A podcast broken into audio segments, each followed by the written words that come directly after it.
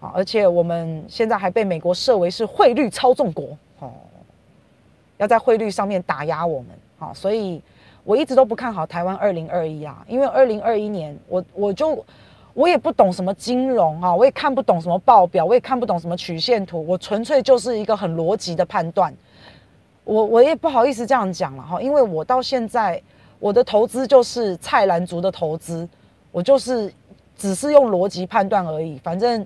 人多的地方不要去，然后不要追高，就是等等等等那些很很很一般的逻辑而已。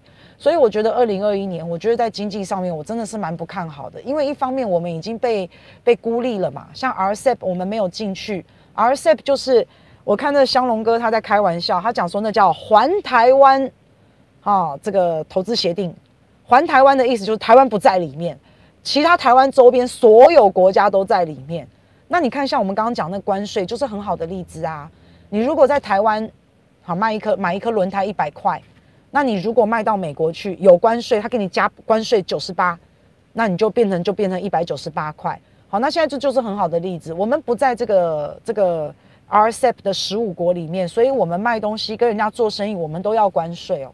好，可是这十五国互相都是免关税或低关税，它的竞争力当然自然就大嘛，就非常的就就非常的有竞争力嘛。那所以除了这个之外，那另外我觉得就是钱钞票印太多了，钞票印太多了，我觉得这也很可怕，这也一定很有可能会泡沫。所以我觉得现在任何投资我都觉得非常可怕，大家要小心翼翼哦。好，那就有人说台湾像变第六眼，嗯，你说五眼联盟，台湾是第六眼，六眼联盟啊？我跟你讲不可能呐，他们根本看不起台湾，他们不可能让台湾当第六眼的。我觉得台湾。之前有一个人讲说，台湾这个是看门狗，然后骨头，然后买骨头还要自己花钱。我忘了谁说的，他们是看不起我们的，所以我们不可能成为第六眼，这是不可能的事情，不可能跟他们平起平坐的。卖给大陆啊，大陆轮胎很好卖，车很多。哎，我也想哦，李瑶李瑶说的哈，哈 哈瑞瑞说第六眼是屁眼，你哪呢啦？好啦。好，要换有黄标哈，没有，真的是这样嘛？那台湾现在哈，我认为啦，台湾的台湾之光哈，你一讲台湾之光，你想到谁？你想到你想到什么？好，我想到刀哥，好，因为他的格斗散打很厉害哈。没有啦，台积电呐，台积电就是台湾之光嘛，它是。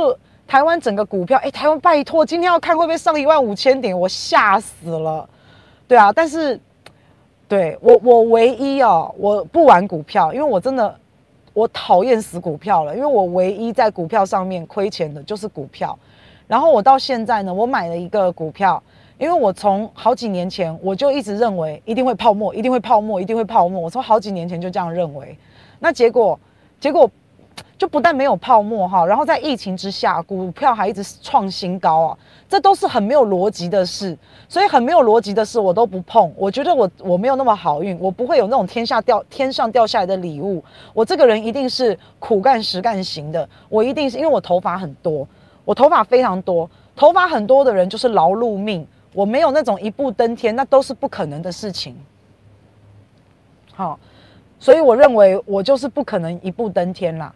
好，那但是所以在股票上面呢，我就一直觉得它一定会，一定会泡沫，一定会泡沫。所以呢，我在两三年前呢，我就买了一只股票，叫做台湾反五十，有台湾五十，也有台湾反五十。所以两三年来，我就是不信邪，我就是不认输。尽管李专跟我讲说，高小姐，你就把台湾反五十，你就认赔杀出吧。你就认赔了之后，你就把反买正，你就去买正，好这样我也不听，因为我就认为一定会一定会泡沫，很拗对不对？很拗对不对？对，好，所以我从两三年前就买了那个反五十啦，哈，那台湾正五十就是他把他把前五十大就是最最厉害的台湾的那个那些股票啊，就是包在一支里面，就是台湾五十就对了，那反正我买的就是那个反。好，那所以没关系，就放着吧。好，反正涨也好，不涨也好，我就不理它就是了。那但是不管啦，你讲到台湾的护国股王就是台积电。那台积电不是之前要到美国去设晶圆厂吗？啊，已经确定了嘛？他要在那边设几纳米？有人知道吗？是不是五纳米？五纳米的这个晶圆厂嘛，对不对？然后现在又要在日本设封装厂。我要看一下你们是讲，我要先看确认一下你们是讲几奈米。对呀、啊，乔九九就是啊，那那五十档股票都是绩优股哎、我也觉得莫名其妙。好，大家马上去卖。对，我为什么会去买一个反这五十档绩优股哈？我也不知道。好，五奈米嘛，对不对？五啦哈，没错没错没错。所以这个晶圆厂的五五奈米的，你知道吗？我们现在所有的手机呀、啊，我们现在所有的电脑啊，太多太多了啦。好，包括军事上都要用到那个晶片。全部那个晶片就是我们手机里面啊，或是很多产品里面的那个心脏。那因为我们喜欢把它越做越小，越做越小。那越小，我们我们的空间，我们你看我们的手机也是越做越小，就方便嘛。那当你要越做越小，你这颗心脏也要越做越小，越做越小，越做越小。所以有从什么十四纳米啊、七纳米啊、五纳米啊、三纳米啊，那可是它一定都有物理上的限制，因为你再怎么小，你都还有体积，你不可能没有不见。不可能 vanish，不可能嘛。所以你再小、再小、再小，都还是有一个体积上的限制。那现在五纳米、三纳米，我在看他们好像两纳米、一纳米，搞不好都已经，它一研发是一定在研发了啦，不知道什么时候会出来。那你看这个心脏这么小小的一个 chip，上面有有有这么多的精密的一些一些。设备设计啊，在上面，所以真的是非常困难的，真的是很不容易耶。所以你看台积电真的是非常非常的厉害，它不但是台湾之光，老实讲啦，晶圆带晶圆晶片呐，晶片，然后包括这个封测，因为你晶片设计出来以后，你要把它放在放在那个很小的体积上面哦，那就是要封测要封装，所以不管是晶片，不管是封装，台积电都是全世界市占率最大的。那现在已经要到美国设厂去发展他们的五纳米，然后现在呢又跟日本要合作，好，日本三纳米厂已经在盖了哈，是啊，好啦，最后一定都会出来，然后到一个什么一纳米，然后小不下去了，已经有受到物理限制的时候，他们现在甚至连那种物理限制都要突破了，都已经在都已经在设计了，都有了，那不知道最后科技会发展到什么地步，我不知道，因为我也不懂，那不管啦，反正现在。它的晶圆厂要盖在美国，然后呃封装、封测、封装要跟日本合作，现在已经是非常确定了。日本本来就一直在积极争取，那现在台积电也点头了，答应了。好，那这个张忠谋的头脑一一直都是非常清楚的。那他其实知道台积电是兵家必争之地，哎，已经不是只是光是经济科技上面的。其实，在那种战略政治上面，其实台积电也都是啊。那他也非常清楚啊。那为什么台积电这个护国神股哦，它在台湾当然非常重要。它其实在政治角力上面，它也是非常重要、非常的指标。诶，那昨天台积电的股票创下历史新高。那今天、昨天台股也因为台积电大涨一百多点，然后今天其实也一定是因为台积电带头，看有没有可能冲上一万五千点了。这我不知道。那但是不管怎么样哈。那我觉得台积电哦，商人哦，企业家哦，他们的嗅觉都特别的敏锐。我觉得他们看事情哦，都看得比我们一般小老百姓，他们接触的多，资讯多，都比我们远。他为什么要在美国设一个晶圆厂，然后又要跑到日本去设一个封装厂？我觉得那这也是，这应该也是真的啦。我觉得他们不看好台海耶，嗯。我觉得他们应该有嗅到那种台海危险危机的那一种感觉，我是真的这样认为哦。因为其实我会看很多大陆的演讲，那我在三个礼拜前看了大陆智库的一个演讲，那我觉得很多台湾人可能不知道，大陆在对二零二一年的台湾的一个策略跟大方向，他们依然是希望是朝和平统一。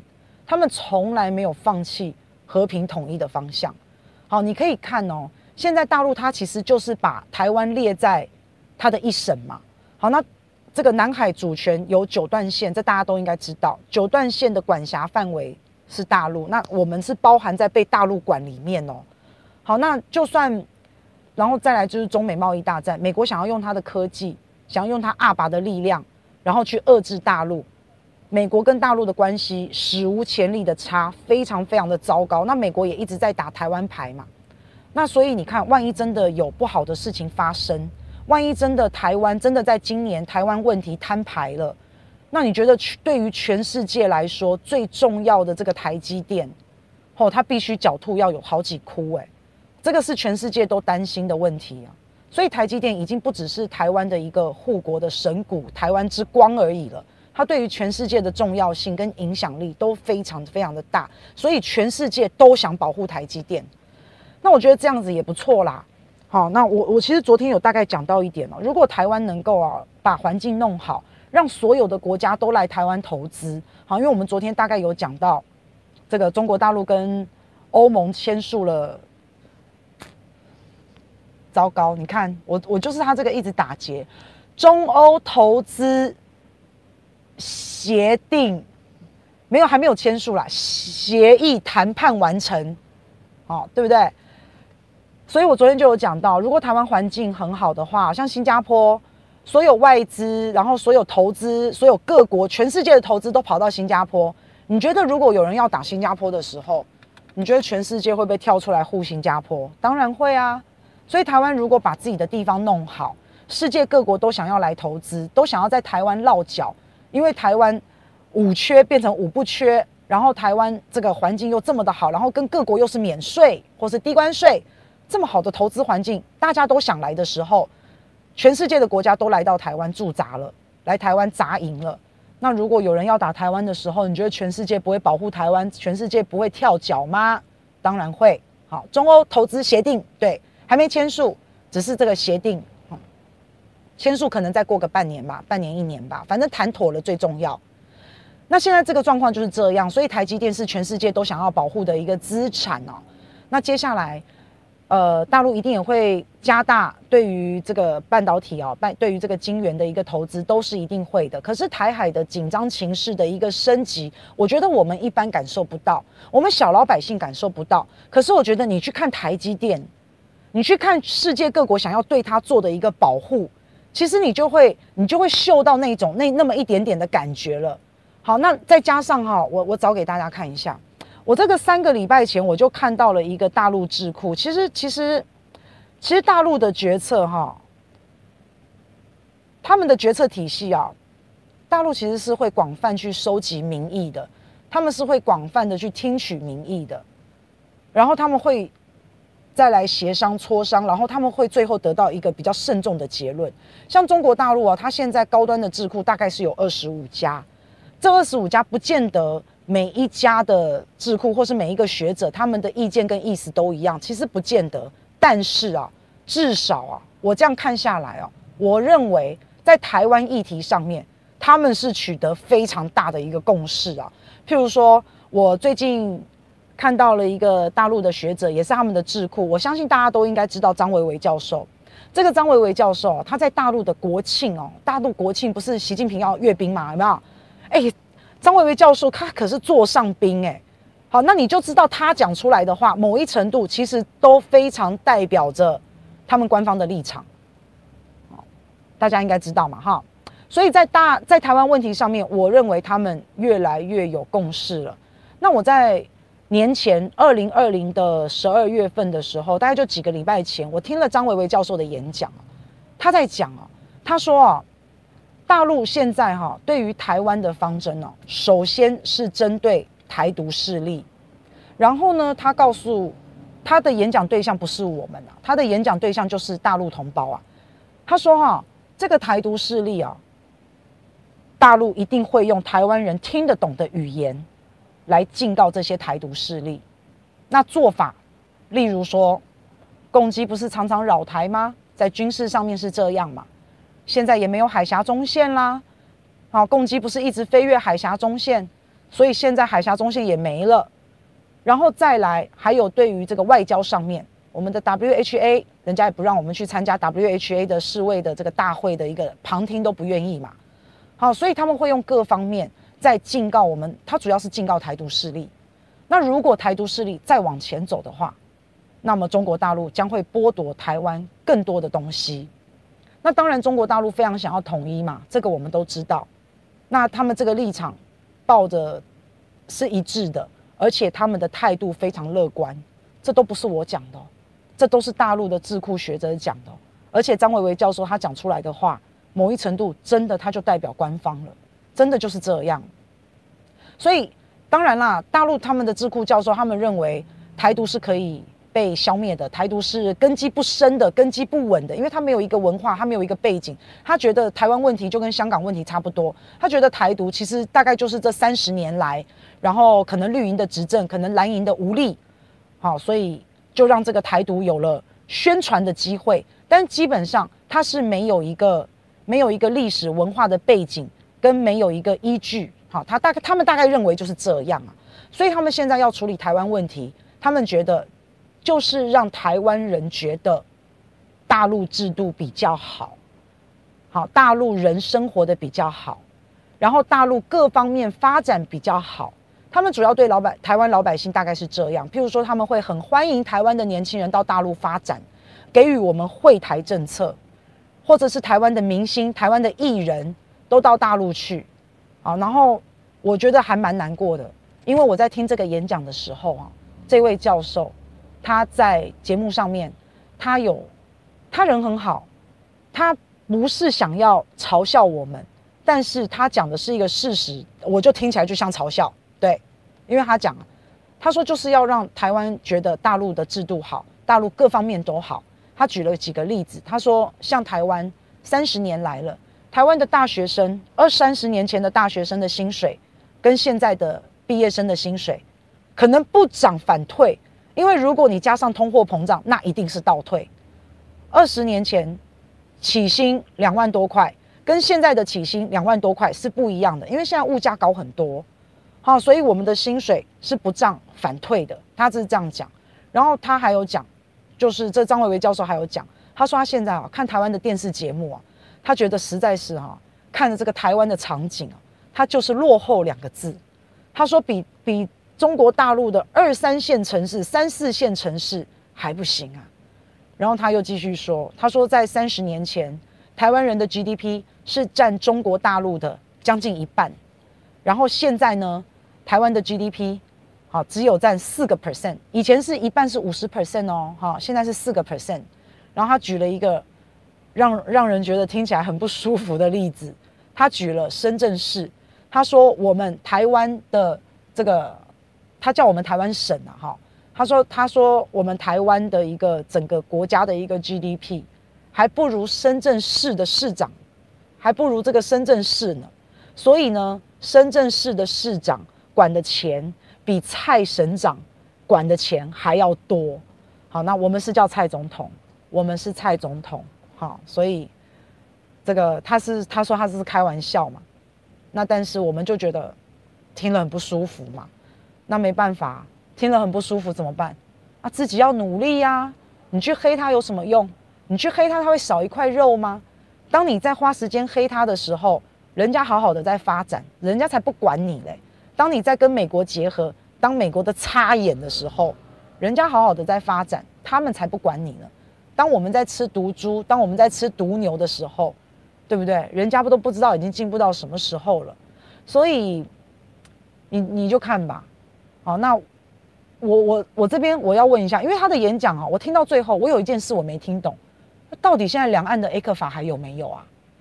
我们现在到底两岸 A 克法还有没有？我没有听懂，可是因为我来不及，我我忘记这件事，我没有去查，我们 A 克法还有没有？对，人家说的是实情啊，人家说的是实情啊，而且我说真的啦，大陆对台湾哦，真的没有什么不好，他们对于台湾的这个惠台政策哦，这个是张维维教授他真的在节目上这样说。他说：“对于大陆来讲哦，他说让利给台湾同胞，这个就这个是表达对于台湾同胞、台湾老百姓的一个善意，好一个友情。大陆真的不在乎这么一点点的小利小利益啊，他们在乎的是什么？一个感觉嘛，一个 kimoji 嘛。那结果大家还记得大长花的时候，大长花就是因为大陆要让利给我们，服贸货贸嘛，让我们在一些事情、一些一些。”产品上面一些产业上面的关税，其实也是关税的问题，它是要让利给我们，结果后来我们搞了个大肠花，好，我们不要，我我们我们觉得他们大陆是在害我们，我们就等于有一点以小人之心度君子之腹啦。那当然是被大肠花挡下来了，挡下来了之后，大陆终于看清楚，原来台湾人是这么的不友善。那后来呢？这个我们当然就大陆要让利给我们，我们就不要嘛。对啊，我就不要，不行哦。对，我就是不要。好，那不管那结果呢？韩国很想要，南韩很想要，南韩就跟大陆讲说：“那拜托拜托，台湾不要的这些惠台的一些政策、一些优惠哈，可不可以给我韩国？可不可以给我南韩？我们不要多，我们就跟台湾一样就好。”所以后来一些本来可以惠台的政策，我们没有要的东西被韩国要走了，被南韩南韩要走了。那你说南韩后来发展，南韩以前是亚洲四小龙的车尾灯呢，我们比南韩在前面呢。我们以前真的是亚洲四小龙，大概第一、第二名吧，一定是我们。可是后来我们就被南韩追上了。好，所以你现在在回头看的时候，那当然我，我我我觉得可能很多现在年轻人，我现在在讲的这一段事情，你们可能也没去注意。那可能那时候太年轻，你可能在忙着交男女朋友，可能在忙着干嘛哈？你们可能也都不知道。那我也不知道，我也是后来，我也是后来一直看、一直看、一直去、一直去看一些资料，我才知道的啦。好，那但是。现在就是这样，所以 ECFA 到现在还有没有？不要对共产党存有幻想，没有，我没有对共产党存有幻想。我现在我觉得每个制度都有它好跟不好的地方，可是我对于台湾的民主制度，我才是真的没有幻想嘞。台湾明明就很独裁，台湾明明就很专制。你说我们的民主，我们的民主在哪时候有民主？你知道吗？我们的民主在投投下票的那一刻有民主而已，就只有那一刻爽。哎呀，我有民主，我可以投票，真的是这样。我投完之后，我不要吃莱猪不行哎、我之前公投核核能的公投也没有落实啊，我民主个鬼啊！我现在他现在的政府哦，哎，我每次想要讲政府的时候，我眼前就浮现了刀割，你知道？好，算了，不讲了。那我也不要说政府了哈，我就是说，我就是说，我不觉得台湾是很民主的，我真的觉得只有他在投下票那一刻，就是我告诉大家，你你用民主的，你用你用投票选举制度来包装你的专制独裁，真的就是这样，对不对？不然你看现在不是为所欲为吗？你敢关中天？哎呦，你敢叫我们吃来猪，对不对？你敢做一些莫名其妙的事情？所以你不觉得他就是为所欲为吗？他就是只手遮天呐、有恃无恐啊，就赢太多了嘛，就是这样嘛。